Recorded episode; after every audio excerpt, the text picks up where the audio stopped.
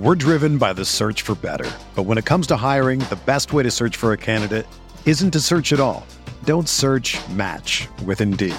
Indeed is your matching and hiring platform with over 350 million global monthly visitors, according to Indeed data, and a matching engine that helps you find quality candidates fast. Ditch the busy work. Use Indeed for scheduling, screening, and messaging so you can connect with candidates faster. Leveraging over 140 million qualifications and preferences every day, Indeed's matching engine is constantly learning from your preferences, so the more you use Indeed, the better it gets. Join more than 3.5 million businesses worldwide that use Indeed to hire great talent fast. And listeners of this show will get a $75 sponsored job credit to get your jobs more visibility at Indeed.com slash BlueWire. Just go to Indeed.com slash BlueWire right now and support our show by saying that you heard about Indeed on this podcast. That's Indeed.com slash BlueWire. Terms and conditions apply. Need to hire? You need Indeed.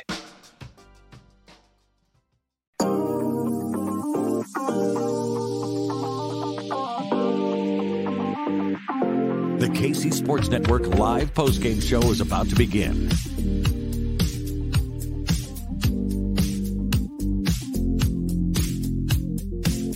KC Sports Network is the fastest growing sports media network in Kansas City. Millions of views, millions of podcast downloads, and the highest ranked Chiefs podcast network of 2022. KCSN is where you want to be for news, commentary, and analysis with a collective perspective on the Kansas City Chiefs that can't be found anywhere else. With more than 15 hosts, analysts, and former players you've watched play putting out nearly 20 shows per week, KCSN is a network for today's fan. Now, it's time for the KCSN live postgame show. Here's BJ Kissel.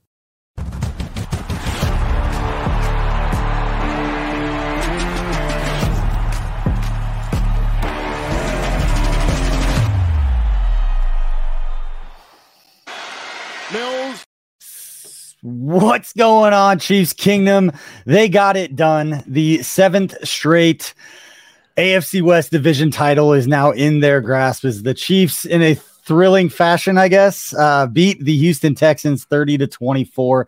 I'm trying to get as excited as possible about that game. I'm joined by Kent Swanson, Tucker Franklin behind uh, the booth or remotely uh, doing this show. Uh, he's producing this thing. Craig Stout and Maddie Lane will be joining us here in a little bit pretty brutal to watch, but at the end of the day, nobody got hurt. The Chiefs did win the game. This is going to be a, I know what this show is going to be about, but at the end of the day, they won the football game. Nobody got hurt. They won the division, survive, advance, move on. Nobody cares at the end because you got a, a win in that dub column. But uh, Kent, I'll just give you the floor at this point because everybody's kind of expecting you to lose your mind. And I, I just don't know how to feel right now, man. Overtime road win to secure the AFC West, baby. I'm Sure. I'm turning heel on people that wanted to see Rant Swanson today. Um, I don't know. I just, I mean, there's plenty to discuss about this game. It was so much disgusting in so many different ways. Not Mahomes. Mahomes was awesome. Uh, the Chiefs somehow pull it out late. They took takes overtime to beat literally the worst team in football. But hey, look, 11 and 3, AFC West champions. Uh, luckily, the playoffs didn't start today because it would be over very, very quickly uh, if that was the case, if what we saw this week uh, was what they put out in January. Thank God there's more games before January. Yeah, we're gonna get into this one, I'm sure, and I know Craig and Maddie are gonna have their takes on on what went wrong today for a team that uh, I mean, the line was 14 points. Nobody expected that game to be that close. Uh, I was more interested at what point Chad Henne was going to get into this game, and I'm going to give a little bit of credit to the Texans because all week it said, you know, it's hard for fans to get up for this game. Can't imagine from a player's perspective or from the Texans.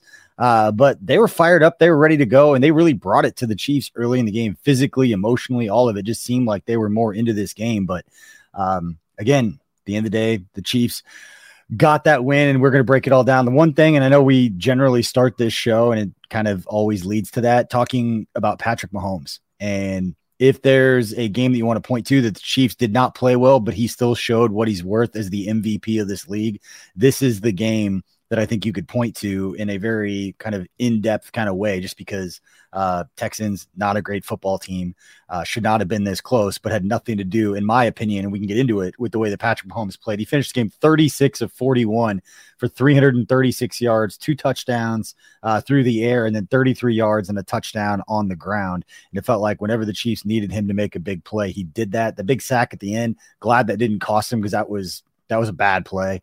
But overall, Kent, Patrick Mahomes proved why he's the MVP of the league in this game. Yeah, no doubt about it for me. I mean, uh, it was this was not a Mahomes problem today in the slightest. 36 of 41. Like that completion percentage is absolutely absurd. Made very good decisions with the ball, didn't put the ball at risk. Showed a lot of pride, I think, in, you know, he made some mistakes last week and I think the response today was uh almost perfection from from the quarterback. And it's crazy that this game was close uh, it because of the way that this guy played throughout the entirety of the game. I thought decision make was on par or uh, was on point. I mean, uh, and I mean he he put together a great game. Uh, used his legs, I think, at, at outstanding times uh, when his team needed him the most.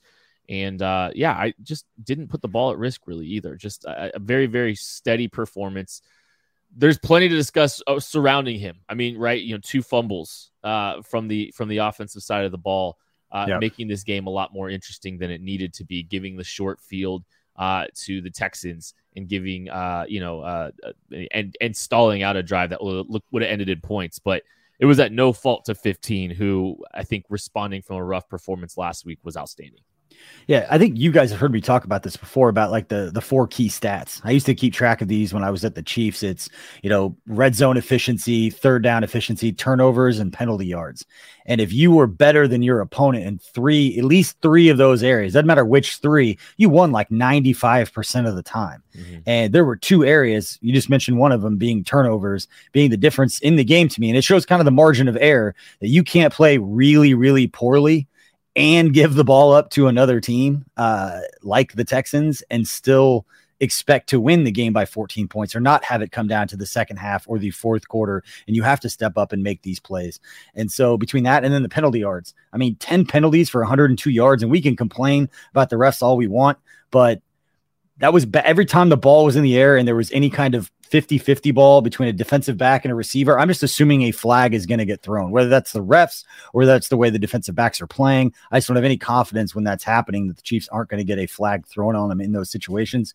And that we just saw the play right there, which I think could have been the play of the game for anybody outside of Patrick Mahomes. But the catch by Marquez Valdes-Scantling, if he doesn't make that catch at the end of the first half, I don't know how we're talking about this game or how we're talking about this offense. And that was his most important and his most impressive play that he's made so far in a Chiefs uniform.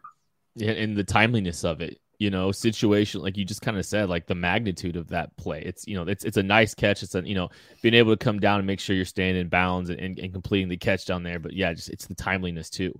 And it's it's a shame that this game came down to, to timely moments like that.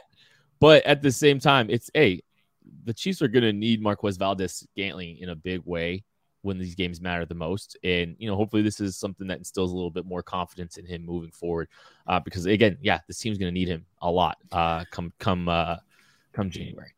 And one more thing before we bring on Maddie and, and, uh, Craig to talk about this. One more player that we need to talk about here off the top, and uh, Frank Clark, the play he made at yep. the on at the end of the game. I mean, that was a game-saving type play. Uh, he doesn't do that. Who knows what's going to happen? They just need a field goal. They don't have to go that far. Um, that is exactly why it when we talk about his production throughout the year and his regular season numbers, he's not putting up 12 to 15 sacks. I don't care about 12 to 15 sacks. I care about plays like that. He did that during the Chiefs Super Bowl run. I know that's a couple years ago now, but those are the plays that Frank Clark needs to step up and make in those kinds of moments. Is exactly what he did. Great job by Willie Gay, obviously, to hop on that football. But uh, in the day, Chiefs get the victory. I know it's going to probably take a turn for the negative here in a second as we start um, kind of diving into how the game ended up uh, like it did right now. But shout out to Frank Clark and shout out to Juju Smith-Schuster uh, again for 10 catches, 88 yards, making some really big catches and some big moments, uh, proving to be another safety valve for Patrick Mahomes in this game. So, um, Kent, unless you got anything else, we could bring on your buddies. Let's rage. All right. Let's bring on Craig Stout and Maddie Lane, the other two thirds of the KC laboratory right now to help break this one down. Craig, let's start with you. Uh, where do you want to go with this and overall thoughts on this performance? Okay, before we start diving into the stuff that's going to piss us all off, seven straight. Let, let, us start with that. I, I've been following this team, been a fan of this team for long enough to where a divisional title would have been something to be excited about. Seven straight matters. Yes, they did not play well. Yes, they beat one of the league's worst teams in a game that they should have run away with and didn't. But winning in the NFL is hard. Winning division titles in the NFL is hard. You win seven straight. Hat tip to Andy Reid, to this Chiefs team, for winning seven straight AFC West division titles. BJ BJ put his AFC West champion hat on for anybody that's just listening to this. I got a hat and a t-shirt. I I love I love so so much that this is the game that the Chiefs have hat and t shirt. It's a hat and t-shirt game. I love. I don't. It's just the irony is just incredible, Matthew. Perfect. Oh no, it, it it's absolutely fantastic. I mean, listen, I understand where we're about to have to go with the rest of this game, but I this game was a lot of fun. It was just chaos and a lot of fun. It's back to back weeks, just you know, back to back weeks of a chaos game. But I don't know these kind of games are fun, I guess, when this happens. When you expect it to be kind of ugly and then get over at halftime that a bunch of weird stuff happens, it almost makes it a fun watch. And I, I'm gonna take like BJ's place. I, I, was never really stressed out watching this game. Like I thought they were gonna win the entire time, even when they get into overtime. They, they, yeah, they were gonna win the whole time. So I don't know. Fun I I I actually kind of I don't know if I ever really like thought that this game was really uh, in question. Um, yeah, you're right. Like. I, even through overtime, I'm not entirely sure that it was that it was ever in question. But it's just there's so many little things about this team, and they're not new things. They're not new. These are not new things with this football team. Where like BJ is the eternal uh, eternal optimist, right? And BJ has seen championship DNA figure itself out and win games and solve problems because the leadership in that group is so strong. but but I don't look. Oh, go. Whatever. I don't think they will play like. I don't think they'll play down to their opponents. We've said this about Andy Reid teams forever. Whenever they play a team like this, it always ends up being closer than it should. Doesn't excuse that this team might have the same kind of performance in the playoffs, but I expect them to play better football and not make the same kind of mistakes that they did against the Texans today. So are they good enough? We that's a fair discussion, but it's also fair to say they're not getting up for the Texans like they will against the Cincinnati Bengals at home in the divisional round or against the the Dolphins in the wild card round. Yeah.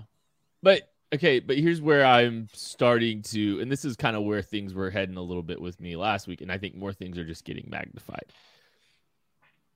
I don't think I I don't know if there's much better the defense can do to improve up front. I don't know if there's much that this this like the safeties aren't all of a sudden going to be able to cover and tackle magically, and I don't think there's any leadership in that secondary with the with the with the coverage and the tackling guys. I don't I don't know if I don't know if th- there's there's anybody that's really you know binding that group together and, and helping them solve problems. Then we have the special teams issues. Harrison Butker is bad. It's we have a Harrison Butker problem, and I'm sure we'll get to all these things. I'm just like the laundry list for this football team of issues is bigger than it's ever been, ever in the Patrick Mahomes era. And this is a team with one of the worst defenses in the history of football in 2018. Yeah, you be you be careful with throwing around that ever okay, here. But, that, but that what was the tur- no, no, no, no, no. What was the Turner credential in 2018? Let's talk no. about the defense. Hold on, hold on, hold on, hold on. Yeah. The defense allowed 223 yards and what 3.8 yards per play. Guess what? That's below the Houston Texans season average. Hmm. They, they also allowed a hundred yards of penalty yardage, but yeah, I mean, like, yeah, that's why they did. But that's an entirely different point, and we can talk about the the lack of you know concentration or the lack of you know playing well. I think that'll boil into the turnover talk too. But mm-hmm. defensively, they held the Texans under what their season average. Yes, the Texans scored points, and again, that's another conversation that leads you to an entirely different point the Texans had 223 total yards. They averaged 3.8 yards per play. That is below their season average. This terrible offense remained terrible in terms of gaining yards versus the Chiefs defense. Everyone's really upset with the defense. They still weren't good. They still were not a good offense at all. That's I just want to make that we got to get that out there in front. The Chiefs defense looked bad in stretches, and those penalties certainly play a part. It's not like the Texans offense was playing great football either. Still, you make your money in the red zone and on third no. down, and the Chiefs forty percent on third down. By the way, uh, penalties nah. and red zone offense. Discussion. I'm just saying. You're listening to the fastest growing sports media network in Kansas City, KC Sports Network. We'll be back right after this. We're driven by the search for better. But when it comes to hiring, the best way to search for a candidate isn't to search at all. Don't search match with Indeed. Indeed is your matching and hiring platform with over 350 million global monthly visitors, according to Indeed data, and a matching engine that helps you find quality candidates fast. Ditch the busy work. Use Indeed for scheduling, screening, and messaging so you can connect with candidates faster. Leveraging over 140 million qualifications and preferences every day, Indeed's matching engine is constantly learning from your preferences, so the more you use Indeed, the better it gets. Join more than 3.5 million businesses worldwide that use Indeed to hire great talent fast. And listeners of this show will get a $75 sponsored job credit to get your jobs more visibility at Indeed.com slash BlueWire. Just go to Indeed.com slash BlueWire right now and support our show by saying that you heard about Indeed on this podcast. That's Indeed.com slash BlueWire. Terms and conditions apply. Need to hire? You need Indeed.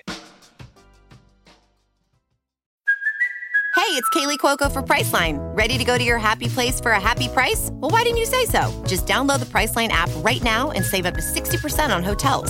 So, whether it's Cousin Kevin's Kazoo concert in Kansas City, go Kevin, or Becky's Bachelorette Bash in Bermuda, you never have to miss a trip ever again. So, download the Priceline app today. Your savings are waiting.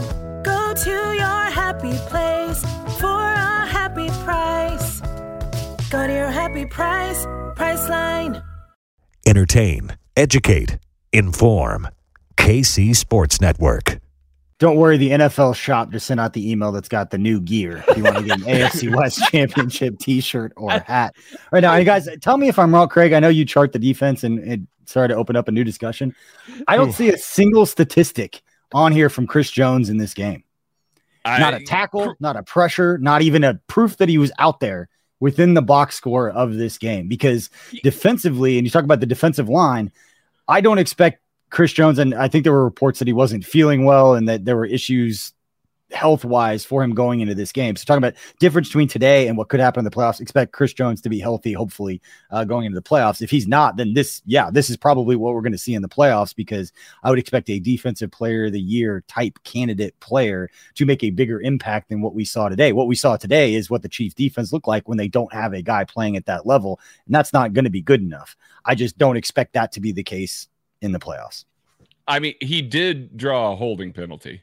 So he, he did have one thing that, that went for him. No, this was a quiet game for Chris. And so a lot of the negative plays that we typically see are down because right now, this defense relies on Chris Jones. It, it's kind of built like the offense is a little bit, where you're like, hey, you're our superstar player. Please go out and make plays. That's what we're going to lean on. And on games that Chris Jones doesn't right now with this iteration of the defense, it, it sucks. Like it looks bad. Yeah, we can sit here and talk about how, yeah, yards per play were down. Yeah, some of those penalties were BS. I'm screaming at my TV just like the rest of you for some of those. Like I I'm I look at it from that perspective and I see all that, but I know what I watched there. And I watch a team that didn't have the same intensity, wasn't making plays behind the line of scrimmage, wasn't coming up and contending for some of these plays the way that we have seen them early on in the year as this season has gone along we've seen this team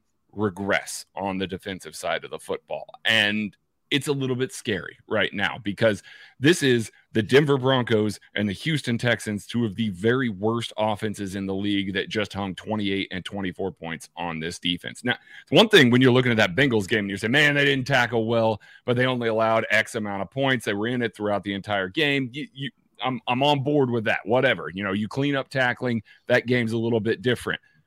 These games against the Broncos and the Texans, these offense, these offenses shouldn't be putting up these kind of points. Period. It doesn't matter who they're playing. It whether it's the Chiefs defense or another defense, they shouldn't be putting up these kind of points. And to see them kind of come out with some of the lackadaisical effort at times. You know, again, that Broncos game started well. This game started pretty well for the first two drives, but the lackadaisical effort at times is really uh, rough to watch. It really is rough to watch. I mean, I know a lot of people in the Discord there, like, eh, you know, asking is what's your confidence level in the Chiefs winning this game when it went to overtime? 10. I put a 10 because you got Patrick Mahomes there. When Patrick Mahomes takes that sack, it wasn't a 10 anymore. And it was because I'd watched this defense kind of get walked throughout the entire second half. And that was the scary part there. Now, Frank Clark makes a huge play, comes up big. Willie Gay with a fumble. Awesome. Walk it off with a Jet McKinnon touchdown. But there aren't as many of those types of negative plays that this defense creates to make up for the times that they just can't get a stop or get off the field. I mean, that's that's ultimately where I mean the big flaw comes in with the defense, right? Is that they are making they they're making mistakes and they are not able to bounce back and, and make up for them uh, at a reliable clip. Yes, that was a, a great play by Frank Clark to come back after you know slipping and force the fumble there in overtime to win the game. But besides that, you're waiting all game for them to kind of make up for some of these penalties or to help the Chiefs offense out that has their own turnovers. Like the Chiefs give up a 17 yard touchdown drive and a 49 yard touchdown drive. That's two short fields leading to 14 points that directly impact a defense that outside of those drives played relatively fine. Not great versus level of competition, but fine. It's just if there was a game where you were expecting a little bit more dynamic play from a defense, this would have been it. And it's just simply not there. And at this point in time, I mean, we're deep into the season. We're deep into here. It's it's not coming. This is not going to be a dynamic defense. This defense is not going to be one that you can go into a game expecting them to make plays to turn the ball over, expecting them to make negative plays. So they have to be able to roll with that. They have to be able to understand that. And that also goes back to you're going to build this team around Patrick Mahomes being a superhero and carrying, you know, the team. Can't turn the ball over on offense, especially when it's not coming from his hand. Like that's that's the biggest no-no they can have is turnovers yeah. not from him when you have a defense that's not going to create turnovers on their own either. I don't know about you guys. I did not have any confidence at the end of that regular se- at the end of regulation when they were basically playing for Butker to hit a game-winning field goal and taking the yeah. ball out of 15's hands and giving it to Butker. Didn't didn't like that way that was set up at all.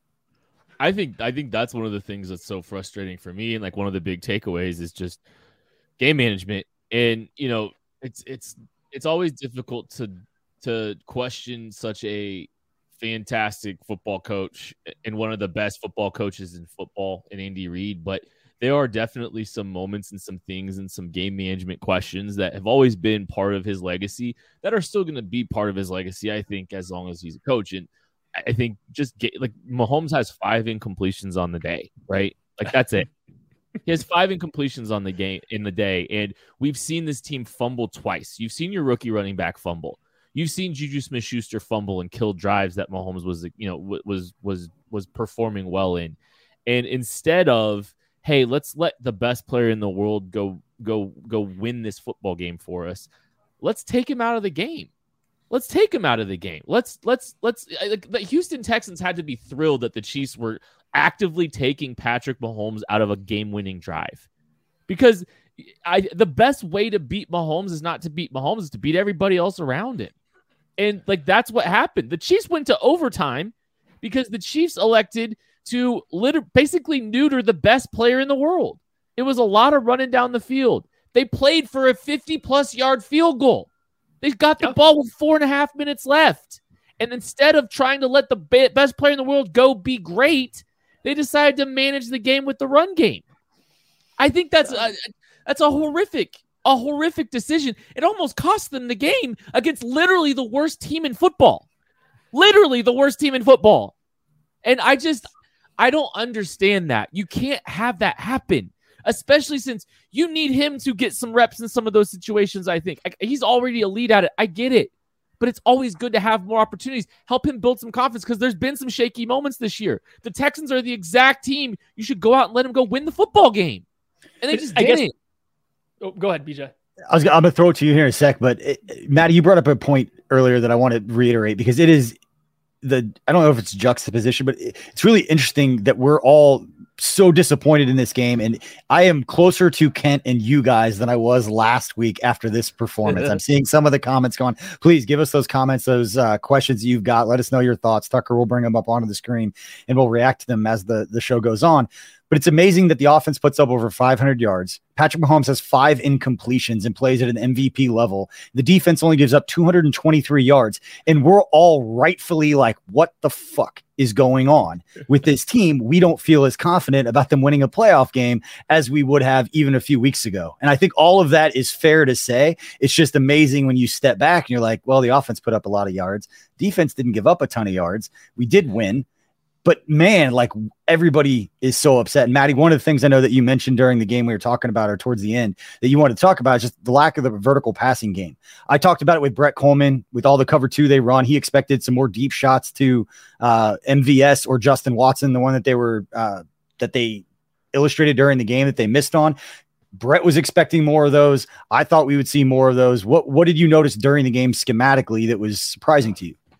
So I think first it's it's kind of interesting that like you know it seemed like the Chiefs were entirely missing a vertical presence and they still threw for over 300 yards with five incompletions and they really didn't have that much of an issue moving the ball right? So it's not like this completely shut down their offense but I, I think the Texans did a good job. They played a lot more single high than I ever would have anticipated and a lot more man coverage for a secondary that's relatively beat up. So yeah we showed like MVS and Mahomes are off script on that one deep corner route right? Well the thing is that play where Mahomes throw it through it works great versus cover two, but ended up being cover one and man coverage. And I think he just kind of missed the throw. But the Texans were kind of daring the Chiefs to beat them over the top with the with the vertical passing game. They just didn't try it besides those two times. And one was kind of a Justin Watson type drop, and then the disconnect with MVS. They're just not threatening over the top. And I don't think they need they clearly didn't need it versus the Texans to be productive. They needed it against the Bengals to be productive, though. That was one of the ways they were able to move the ball down the field. It just seems like they're really inconsistent being able to get into it. And I don't think the Texans were taking away the long ball. Like it wasn't there. They weren't taking it away. They were letting the Chiefs go down there and challenge them vertically, and they just simply couldn't make it happen. I think part of it was the Texans got a good amount of pressure. The Chiefs just seemed a little out of sync, even though the stats lined up. So I don't know. It's just something to watch down the stretch here. Is I would really like to see the Chiefs' vertical passing game find a little bit more consistency because I think they are going to need it to win some playoff games. You can't just pick apart zone coverage with Juju Smith-Schuster and Travis Kelce and win four games versus four really good teams to win a Super Bowl. You have to have another element, and they're struggling to find that other element consistently right now. I, I'm on the list of concerns I have for this football team. That's not the highest by any stretch of the word. Um, I get what you're saying for sure. I've I've seen enough games where they've done it where I think that in their in their biggest games they're going to be able to generate some shot plays. One thing, though, I do find very interesting about this game: the Chiefs had one pass play longer than 20 yards to Jerick McKinnon. Is that a screenplay? Definitely, it wasn't air Probably. yards. It wasn't air yards, that's for sure. Um, so I just that's that's kind of that's quite interesting. 336 yards in the air, still a very good game. Was that his uh, touchdown? Uh, was that the receive? I don't know. I don't know if it was the receiving touchdown. I just that was uh, probably around that. Might have been. That that sounds about right. I want to see this. That the yard, the, yards on the. Dot. I want to see the yardage on the screen game out of this because I'd say at least a, probably a third of his yard passing yards in this game were probably on screens. Just don't tell yeah. that to MVP voters, please. and last week, I mean, let's and last week, let's not. I mean, yeah, that too they're coming off of a game against the Denver Broncos where they they were putting up big explosive plays right and left. Yeah, they had they had six of them against the Broncos defense is way better than this Texans defense. Now, the Texans defense in the red zone and the fire that they played with today, like seriously, uh, can, the Chiefs bring some of that home with them, please? Two like, straight weeks the Texans have been competitive. Oh yeah, absolutely, absolutely. Da- they gave Dallas all they they gave Dallas all they could handle last week. It was a 27-23 football game. But before we move too far off of off of the offense, go to something else here. Run game today. Run game was really good. It really was good. Isaiah Pacheco was really good. That's that's a, a weird fumble, man. You got you got two hands on the ball and you're running full speed into somebody and that just pops out, lands on the ground right underneath you. That's that's a weird ass fumble. Other than that play and a pass protection play, he was pretty good on the day. I'm glad they came out in the third quarter, right out of the half, and said, listen, we're going to give the young kid a bunch of reps. We're going to keep feeding him the ball, and we're just going to keep pounding. And they did and it looked really good when they were doing it. I loved right before the half with Jerick McKinnon that they were just using him as a blitz beater over and over. Houston sending the house and they were just dumping it down to the flat, allowing Jerick McKinnon to do that. That's exactly how you beat the blitz. That is exactly what you want to do. It's nice to be able to lean on running backs in this offense right now because so many teams are playing a bunch of two high. I know the Texans didn't today, but so many teams are playing a bunch of two high. Those dump offs can go for big yardage, and they did today. One other thing, really quick, I credit how quickly Mahomes was getting the ball out of his hands in those situations. Oh, so quick. He like that. I love seeing that out of him because that's just a sign of that progression. Hey, blitz is coming. I know my answer. I know my out. I know my solution to it.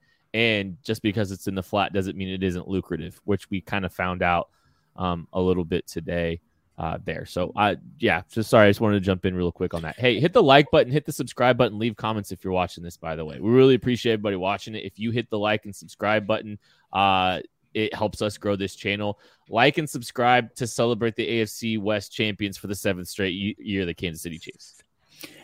Yeah, I want to jump in here real quick too, and obviously we're doing this game uh, or doing this show uh, remotely again. And the our proud sponsor of this show is the Kingdom Bar and Grill. Um, it will be uh, closed for another couple weeks. I know that uh, we had talked briefly about it, um, and since the service has passed, I thought I'd let people know the owner of the bar had unexpectedly passed away, uh, and now they're trying to figure out what to do with that bar um, and when they're going to open back up, how they're going to do that whole deal. So we're just kind of in a, a sit and wait mode uh, right now. But uh, tragedy there, and uh, for people that have asked, I've seen a, a, few things and people reach out to me. That's why uh, we're doing these shows remotely while the bar is currently closed. Um, but uh, thinking about their family right now, especially heading into the holidays. Um, but guys, as I have a question, I want each one of you to answer because it's not necessarily about this game, but it can be down the stretch, three regular season games left to go. Now the Chiefs are guaranteed at least one home playoff game because of the win and winning their division. Who, if you had to pick one player that is not playing at the level that you expected when this season started, that needs to turn it up a little bit, not saying going from being a below average starter to an all pro, but who's one guy that needs to play better for you guys to feel more confident about their ability to close out the regular season with three wins, go into the playoffs and make some kind of a run. And let us know in the comment section who is that player for you guys. Tucker, bring this up and we'll react to as many as we can. Craig, let's start with you. I mean, Harrison Butker, please. Like, I mean, at this point, like, yeah, I know the Chad's going crazy with it too, but like, I mean, it, it is like at this point, uh, Andy Reid puts a lot of trust into Harrison Butker. Whether you believe in Harrison Butker or not, he is with this team for a little while because they keep restructuring his contract. It is very hard to get out of it. And granted, kicker money is not huge, but they can't just walk away from him and eat a whole bunch of dead money on a kicker. Andy clearly believes in him and puts him in these scenarios. So please hit some of these. It looked like in that extra point that he planted a little bit weird and did his foot got stuck in the in the turf there and over rotated a little bit. Then he comes out there on the field goal and just just hooks it, just yanks it. And you know, we we've heard Andy now say enough times, or Dave Toub enough times to say, hey, you know, oh, you know, it didn't draw like he wanted it to. Oh, that didn't happen like it wanted to. And at this point, like, what do you have to do to get that man to the point where you can trust him again? Like a 51 yarder, like that's a tough field goal. I'm not trying to say that's a gimme field goal by any means, but those are the ones that you're paying him to make. You're paying him the kind of money for a kicker that you are because he usually makes those and you expect him to make those and you especially expect him to make extra points, but that's got to come up. That's got to come up even just marginally. Get back to league average in those numbers and uh, just be better uh, since he Steph Curry that one kick, uh, whoo, it has been a stark downhill turn for Butker. yes. um, I'm going to take the other low hanging fruit. Yeah, agreeing with Brian Campbell here. Orlando Brown Jr. Um, he wanted a lot of money. He hasn't been a lot of good. Um, he's been about average, but I, the Chiefs need him to be better than average. The Chiefs need Orlando Brown Jr. to be what he was down the stretch last year or in the playoffs, where he was above average. Like, right, I, they don't need him to be Trent Williams. They don't need him to be the best left tackle in the NFL, but they do need him to be better than a, you know, than just an average starter in the league. Especially because on the opposite side with Andrew Wylie, you know that's going to be that should be the weakest point by far of this offensive line, and that's okay. Like, there's going to be, you know, the least good quote unquote player out of a group of five, you know it's Wiley. The problem is you can't have Orlando Brown Jr. barely being better, if at all. And the big issue comes when for the Chiefs, I mean, Patrick Mahomes in this game had, you know, his average intended air yards were 5.5 yards.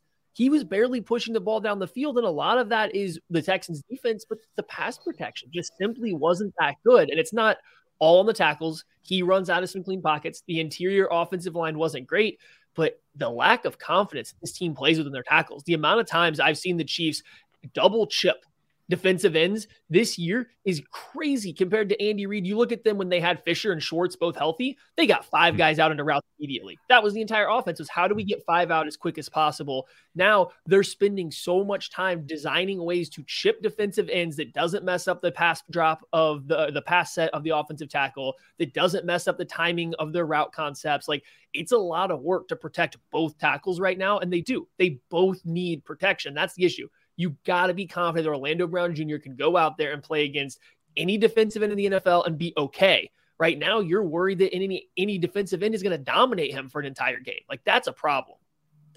I don't think I've seen Justin Reid really make a splash play all season. I and this team, if they're gonna find some splash plays in the back seven of their defense, I think that's got to come from Justin Reid. And you know what? I, it doesn't even necessarily need to be splash plays for him to make a big step. It's just doing the little things better, tackling better, covering better, because he's been a disappointment to this point in his, in his first season as a Kansas City Chief. There were higher expectations for this player than than than than what you know what we've seen out of him. I mean, this was uh, unfairly or not. Sorry. This is supposed to be the Tyrann Mathieu replacement, not necessarily completely like for like in game, but hey, this is a young, high character football player that's shown ability to do a lot of different things that Steve Spagnuolo is going to get to use in a lot of different ways. Well, you can put him wherever you want. He's got to make some plays. He's got to tackle. He's got to cover. Try to make some plays on the football. It's not been good enough. He's been a huge disappointment this season. The only time he, the only time we've we've heard from him is when we heard from him. I think I think the funny part is this might have been Justin Reid's best game. Like uh, literally, yeah, had yeah. a tackle for loss, a pass defense, and six solo tackles. But it's still, I, I know, I, am not disagreeing with you at all. It's just funny that your best today, game can't be you, against the Texans. Yeah. 14 yeah. games into the season. His past couple have been all right. I actually don't think he was terrible versus the Bengals. He was pretty good versus the Broncos, and he was fine, like good in this game. Like, he's playing his best ball now. But I think to your point, it's just you don't feel that impact. You very rarely feel mm-hmm. that impact. That's the issue because he was replacing the guy that was having the most impact That's on it. your defense yep. for the years yeah. prior. Mm-hmm. And I, I tweet out during the game, and this isn't my. I'll get to my player here in a second, but the linebackers in coverage.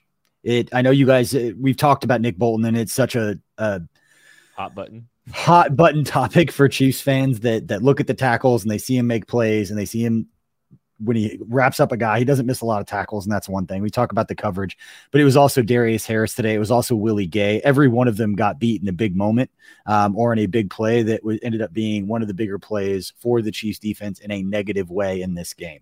Uh, Darius Harris got beat by Jordan Akins. Willie Gay got beat by Jordan Akins and had the penalty, and then Nick Bolton got caught up uh, with the pass out to the flat to Burkhead early in this game when they converted the two, the third and nine and a third and 10 on that first touchdown drive for the Texans. Both those plays had to do with linebackers and coverage. But the player for me, and this is hard for me, and I know I get a lot of shit uh, from a lot of people because I'm generally optimistic, but for me, it's Juan Thornhill.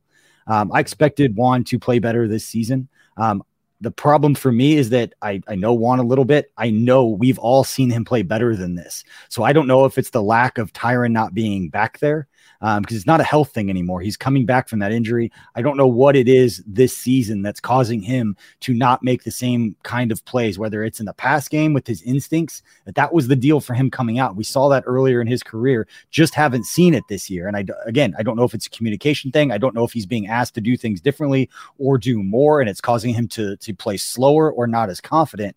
But for me, Juan Thornhill needs to be the guy that figures it out over the next three weeks and steps up because when you go to the playoffs and you're going to play Miami or you're going to play Cincy or you're going to play Buffalo, three teams that can throw the football and have weapons that can throw the football, either get your hands on a football or be a presence back there that is going to remind people that you can't just go across the middle and make a play. He's got to make some sort of an impact, whether it's physically or whether it's instinctually taking the ball away. I he he's got to be better. He does. He does. And, and I mean, we've been talking about the middle of the field coverage all year long. It feels like, and it showed up again today in a big, big way. Maybe Jordan Akins is really good, Kent. Maybe nope. he's really, really good, Kent. He's but, old. You know, I, I was a big fan of the 27 year old Jordan Akins coming out hey, of college listen, after his minor league baseball career. He's literally. Let me tell you, VJ, there's an Oregon tight end this year that's in his ninth year of eligibility. I'm pretty oh, sure. Oh, so go. I got a guy for you. I I like it. I was I have the receipts. I was a big Jordan Akins fan. He had the three touchdown performance against the Chiefs earlier. He is a, just a Chiefs killer in that kind of way. Mm-hmm. He's always played really really well against them. All right, we've got about ten more minutes on the show. Again, please hit that like and subscribe. Uh, turn the notifications on. We'll be breaking this one down all week. Is uh, the Chiefs' next game is next Saturday um, against the Seattle Seahawks at home at noon, and we'll break. We'll get quick thoughts looking forward onto that one. Uh, guys, throughout the rest of this week, I know there's only so much you can take away from media availability and all that. And I know Tucker is going to let us know if anything super interesting is said during a press conference uh, besides Andy Reid's. It, it was a weird game, is what Coach Reid said after the game. I'm sure he said a lot more, but that's the one comment that seems to be making the rounds on social media. I, I have one more that I did do see you in this real quick, if I can jump in right. here. I do think is uh, Andy really Andy Reid acknowledged that Harrison Butker is in a bit of a slump, similar to a hitter in baseball. He'll get through it. Reid said, "You've got to keep kicking." That's from by Nate Taylor. Fine with him kicking. Would rather the the ball be in Mahomes' hands though. Uh, ten out of ten times than not than Harrison Butker right now. But I think so. that's that was I wanted to say earlier. Is I think that's an Andy Reid thing though, right? You, mm-hmm. He's going to go into the playoffs with a kicker that has no confidence in a situation where he might have no. to make a kick. I mean, we've done this song and dance with Andy Reid for years. I agree I think I think one of Andy Reid's flaws is he placed a little too much trust in every part of his team. I think he trusts his defense to make stops a little too often. I think he trusts his kickers to make longer kicks than he should. But you're going to say he, he's you know not going to try to build up that trust going into the playoffs. Like I get the rationale. I especially get it using our point from earlier against the Texans. Why not let him try in a tie game against the Texans from that point? Worst case, you go to overtime. Yes, it puts pressure on the defense to get a stop, but we've been over it. 3.8 yards per play, 223 yards. Like the fact of go, you probably feel confident going into overtime with the better quarterback for this game. Try to build the confidence. I understand the logic. I don't know if I agree, but I understand it. You're listening to the fastest growing sports media network in Kansas City, KC Sports Network. We'll be back right after this. Another day is here, and you're ready for it. What to wear? Check. Breakfast, lunch, and dinner? Check. Planning for what's next and how to save for it? That's where Bank of America can help. For your financial to-dos, Bank of America has experts ready to help get you closer to your goals. Get started at one of our local financial centers or 24-7 in our mobile banking app. Find a location near you at bankofamerica.com slash talk to us. What would you like the power to do? Mobile banking requires downloading the app and is only available for select devices. Message and data rates may apply. Bank of America and a member FDIC. When you need mealtime inspiration, it's worth shopping Kroger, where you'll find over 30,000 mouth-watering choices that excite your inner foodie. And no matter what tasty choice you make, you'll enjoy our everyday low prices, plus extra ways to save, like digital coupons worth over $600 each week. You can also save up to $1 off per gallon at the pump with fuel points. More savings and more inspiring flavors make shopping Kroger worth it every time. Kroger, fresh for everyone. Fuel restrictions apply entertain, educate, inform. KC Sports Network. All right, fellas. Do we want to talk a little Seahawks or do we want to keep talking about this one? Because, again, to reiterate it, the Chiefs won the football game. Nate Taylor tweeted out there were no injuries coming out of this one. And so, actually, you know what? I have I have one segment out because I talked about this and I want to know your guys' thoughts because you do a lot more of the X's and O stuff than I do. But getting Kadarius Toney back in this game and I tweeted out it seemed to open up a lot of the playbook that hadn't been there. The jet sweeps, the ghost action stuff. You saw it on the touchdown to Jerick McKinnon. How big do you guys feel like that is to the way that Andy Reid likes to call the games to put that skill set back out onto the field to have that threat of the screen game, the different ways that he's got guys moving horizontally before the snap. It matters a ton, especially in the red zone. Like it, they play such a huge yeah. role in what they did. And I think you saw it early on. They got him out there, they put him in jet motion, they used that motion, and it had some impact. I don't think the Texans were overreacting a ton, and that's part of being a well coached team that plays a lot of zone is they're going to just have guys over there in general. Mm-hmm. But I think it's going to matter going forward. I don't know if you saw a huge impact from this particular game, but I think going forward it'll matter. I also like that they came out and actually handed the ball off to Skyy Moore in the red zone on one of those motions. Yeah. Didn't get a ton of yards, but you at least show the willingness to hand it off. Because if you do happen to be down Hardman and Toney again in the playoffs, you need a defense to at least anticipate that they might hand the ball off to him once in a while. So like I, it's there. I like it. I like that he's back. Hopefully Mecole's back soon too, because I do think that makes a huge difference once they get inside the 30 yard line for them. And it doesn't just make a difference from the standpoint of handing the ball off to those guys or getting some of those push passes to those guys. It opens up things for Isaiah Pacheco and Jerick McKinnon. Like it really does because you get those linebackers that are having to take that extra beat to make sure, okay, where's the ball? Let me read the mesh point out a little bit further. Oh crap, now I got Isaiah Pacheco at the second level already. And it does. It, it changes the way you can defend this team. And if that element isn't there, they don't trust it to be there, then it, you know, you get to tee off a little bit more as a defense. So it looked like Kadarius Toney was on a little bit of a pitch count, wasn't getting as many reps after the first, you know, kind of initial bit. That's fine. I'm fine. Get that hamstring healthy. Get Mecole Hardman back as well. Have those two guys as as both elements of that. Keep pushing Skyy Moore into those roles a little bit as well put a lot on defense's plates because they're already struggling hard enough to defend Patrick Mahomes. If you can get the run game going a little bit more too, if you can build off of some of that jet motion and open windows open for Patrick Mahomes as well, that just makes everything that much easier on offense. I'm glad you brought it up, Maddie. I, Skyy Moore getting one of those was very interesting to me. I don't know what the reasoning behind that was, just to continue to show that you can or show that you you know that you need to honor a little bit. I mean, looked fine doing it. It's just I, that was just that was interesting to me. I just just something to to pay attention to moving forward, especially since you've got all these guys that have the potential to be able to do it. I don't know what they're trying to set up or what they're trying to establish, but that's three guys that you can give the ball to in those kind of situations, and there is some threat. Now, now maybe not. Skyy Moore's not the same kind of explosive big play threat that a a Mecole or a um or a, a Kadarius is, but that guy can at least you know that guy can at least give you a little bit there. Yeah, I think it's it's just important. It's it plays the role of like in case there's injury, you have a safety net. And they tried they tried to use that motion in the red zone with him before, never give him the ball. Now you just hope it happens. I, hopefully they don't have to use him though. They clearly don't like to use him in that role. It's just it was nice to put it out there to do it. So it was good to see. All right, guys, let's talk a little bit of as we look forward to it's seemingly a short week uh, as the Chiefs play on Saturday against the Seahawks, who just lost to the 49ers 21 to 13 uh, this past week. So, uh, how are we feeling about the matchup? Uh, I know you guys haven't had a chance to study it a whole lot yet, but how are we feeling about the matchup against the Seahawks? Seemingly the best team the Chiefs still have to face as they've got games against the Broncos and the Raiders coming up uh, after that less good about it than maybe I did before the past two weeks. Um, I, Seahawks are are reeling right now. They're struggling. they're they're really struggling to move the ball with any sort of efficiency. It looks like Tyler Lockett might miss this game, which would be massive, you know, with a broken finger. But you still got DK Metcalf. You still got Kenneth Walker. You still got Geno, who's playing well this season. He really is. And that defense flies around a little bit. You got a guy in Tariq Woolen that you don't want to throw at too terribly often as a rookie. So there there's enough pieces to make this interesting for the Chiefs. It's it is clearly their toughest game left.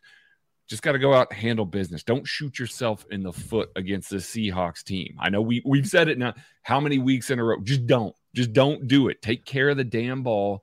Play sound football, tackle well, execute well enough and you'll be fine. You'll be fine against the Seahawks team that's clearly on the ropes. I mean, the Seahawks have lost four of their last five games, with their one win being you know, a one score win over the Rams, playing John Wolford, who threw two picks in the game, right? so, like, they're clearly going through a bad stretch. Like, yeah, they looked like, you know, a month ago, you're like, oh, the T- Chiefs have one hard team left on their schedule.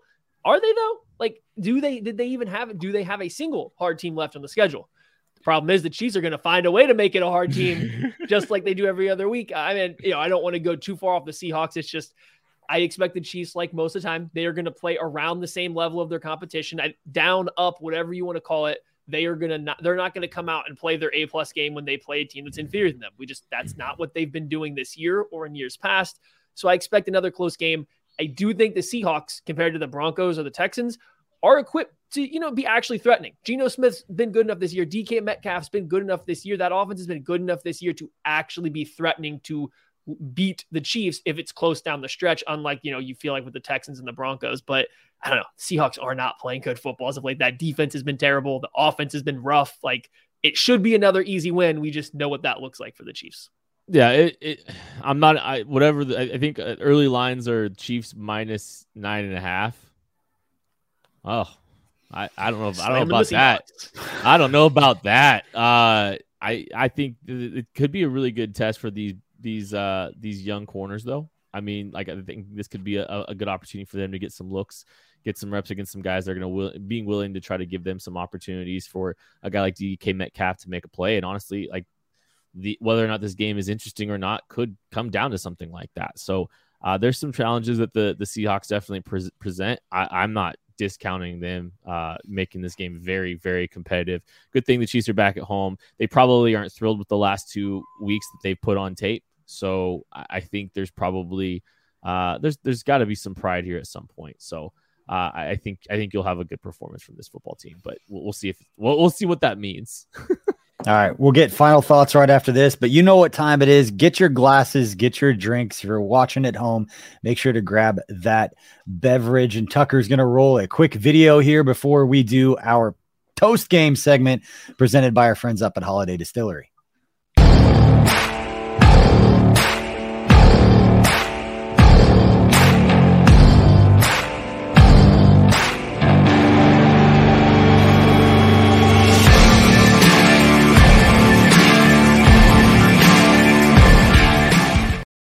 Go grab you some Ben Holladay bottle and bonded bourbon if you're the bourbon drinking type, or if you're like me and uh, you drink a little bit of everything. But I got my five farms. Uh, we appreciate our our good friends and our partners up at Holladay Distillery in Weston, Missouri. Make sure you go up there if you got a free night or a free time. Take the tour, uh, hang out in uh, in the event center up there in the the welcome center. It's a great place. But uh, guys, let's do our toast game MVP. Uh, I'll go last. Craig, let's start with you. Uh, yeah, my toast game MVP is the flag in Carl Cheffers' pocket. Got a lot of work today. Got a lot of work. You put in the work today. You know, you don't always earn your money. You did today, buddy. So you stole. You stole that. mine. Ah. I'll pivot. I'll pivot. Great Natty. minds. Great minds, buddy. Can, can I give a toast game to Lionel Messi for finally winning his uh, World Cup championship? Is that allowed? No. If not, sure. if not, um, we're gonna go with Mike Danna. It, it was this, mostly at the start of the game, but Mike Danna's put together a couple nice games this year where he's looking like a like a very good complementary defensive end, defensive lineman for the Chiefs. I don't think he's you know on pace to be a star, but I like we've seen some flashes from Dana this year to think that he's gonna get a little bit of money from you know coming up after his uh, for rookie contract is over. Oh, Kent, you know how ugly this game was Maddie Lane forgot to to give the toast game to Travis Kelce, who became the that. fourth all time leader in receiving yards at the tight end position today. 10 catches, 105 yards, leads the Chiefs in receiving, and surpasses Shannon Sharpe in the top five, uh, now number four all time. So uh, Travis Kelce is my toast game as much as I want to make it about Frank Clark, uh, my guy, and closing it out at the end of the game, as much as I want to pour one out for the uh, consecutive uh, game sack streak for George Karlaftis ending tonight, as he did not get his fourth straight game with a sack to threaten Derrick Thomas's rookie so sack close record. Too. That close. Uh, I'm gonna I'm gonna go uh, with with Craig and kind of piggyback on Carl Cheffers, and I just want to raise a glass and toast. And I, I don't know who in Chiefs Kingdom hurt you? And I don't I don't know what happened during some trip to Kansas City that has made you such a asshole to us every time you ref one of the games. It's just embarrassingly bad. to the point at which you have people on social media that are not going to call out that are the most level-headed people in the world attacking the NFL officiating crews on social media. It's that bad. So I'm going to raise my glass for Carl Cheffers and to say, I'm sorry to whoever hurt you in Kansas City. It does not represent everyone. And for the love of God, if we have you in another one of these games coming up, heaven forbid, an important one, I hope you can put all that behind you uh, and just look forward to a new year and not be such an asshole every time you ref one of our games because it's just getting really, really, really tiring. Uh, fun fact. Uh, I'm going to credit Quentin Quentin. Morris. The Chiefs have been penalized ti- penalized ten times, twice this season. Today against the Texans and the Monday night game against the Raiders. Oof. Huh. Weird how that happens. Yep. Coincidence. All right, guys, final thoughts. Let's go reverse order. Kent, let's start with you. Final thoughts before we wrap the show up. Hat and t-shirts are on sale, guys. I mean, I know it's an ugly way to celebrate, but this is, I mean, this the, the Chiefs have won 11 games in a down season in a uh, year where we thought that they were going to take a step back, and they kind of have taken a step back in a lot of ways, and they've won 11 games because you have the best player in the world at quarterback. Anything can happen. The margin is probably not as big as it has been in the past for this football team. They can still do everything you want them to do because they have the best player in the world. He's done more or he's done as much with with what he's had than anybody in the league and i think he's continuing to prove that this year despite tyreek hill not being here For me, I think it's just the Chiefs have an easy schedule to end the regular season, and it's going to lead to some sloppy play because that's just kind of they're going to be playing down to their competition. It kind of stinks not having a little bit of a challenge down their last couple games. Like you want to feel good going into the playoffs, and even if the Chiefs come out and just comfortably beat these last few opponents, how great are you going to feel from beating the Seahawks and Broncos and Raiders? I mean, the divisional rivals you'll feel good about you've locked the division up with three games to go. Like you're essentially just playing for seeding to be the second seed going into the playoffs, not being challenged for over a month. It's just not the most fun experience watching as a fan. I think it's going to be hard and difficult to remember, hey, they played all the good teams really close and beat some of them. Keep that in the back of your mind while they slog through beating some of these bad teams, you know, down the stretch here. Cause like that's still the same team. It just looks different when you haven't played them since the Bengals and you probably won't play another. Yep. Uh, you got three divisional games left. That's right. I, I called Seattle a divisional team. I am that old uh, to call Seattle a divisional team. But you got three divisional games left. Stay up for them. Close it out. Handle business. Uh, Buffalo looked a little shaky there against Miami. They got the Bengals still. They got some stuff. The one seed is still in play. This team looks like a team that could really do with a bye right now to resort themselves. So just handle your own business. You got the best player in the world. Try and figure everything out in the final three games here, but seven straight AFC West titles for your Kansas City Chiefs. Outrageous. I'll piggyback on that, Craig. As frustrating as this is, we are still in the golden age of Kansas City Chiefs football. Uh, they have never played at this level for as long as playing at this level in their franchise's history. So, as, again, as frustrating as this is, they won the game. They still have the number one seed within their grasp. If we can just, damn it, Miami, if they just could have pulled it out. I know, last right? night. That was so frustrating to watch. a lot of ball game Uh, left boys a lot of ball game left Yep. But my final point is with three regular season games left to go, there is still time. This is more for the emotional uh, side from a fan perspective than it is what happens out on the field. There is still time for the defense to go out there and play at a dominant level to where you feel more confident than you do right now about this group.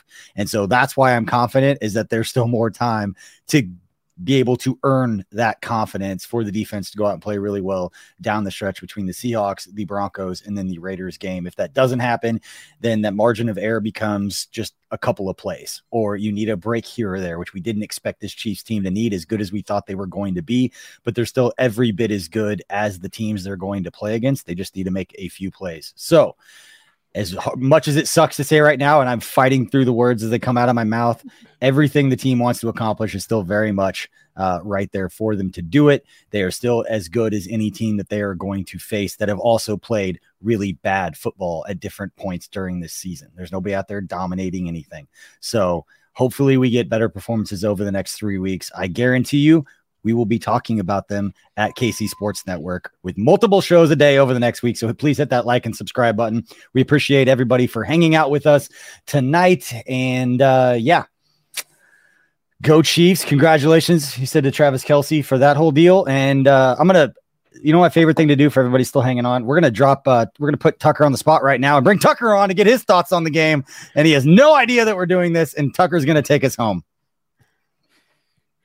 come on tucker I was, uh, hey, what's going on? Um, as you can tell, I was dressed and ready and prepared for this uh, to happen. Uh, yeah, uh, win's a win. Go Chiefs. Um, can't wait Good for health. the next one. to health and to health and happiness we To appreciate Tuck.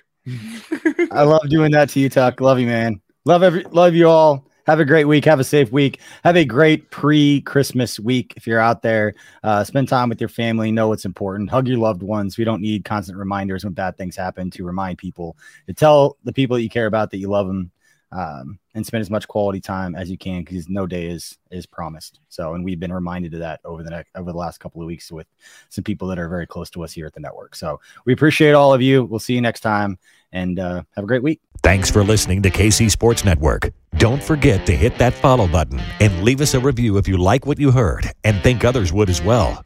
You can find all six of our channels at KCSN, covering the Chiefs, the Royals, Sporting KC, and the KC Current, plus KU, K State, or Mizzou by searching KCSN wherever you listen to podcasts. We're also on YouTube. Entertain, educate, inform. KC Sports Network. Spring is in the air at Littleton Coin Company, and we want to help you brighten your collection. Visit us at littletoncoin.com all month long to enjoy 15% off your purchase. With a wide selection of coins, paper money, supplies, and more, Littleton Coin Company has something for every collector's taste. Use promo code SPRING at littletoncoin.com for 15% off your purchase all month long. Restrictions apply. Littleton Coin Company. Serving collectors since 1945.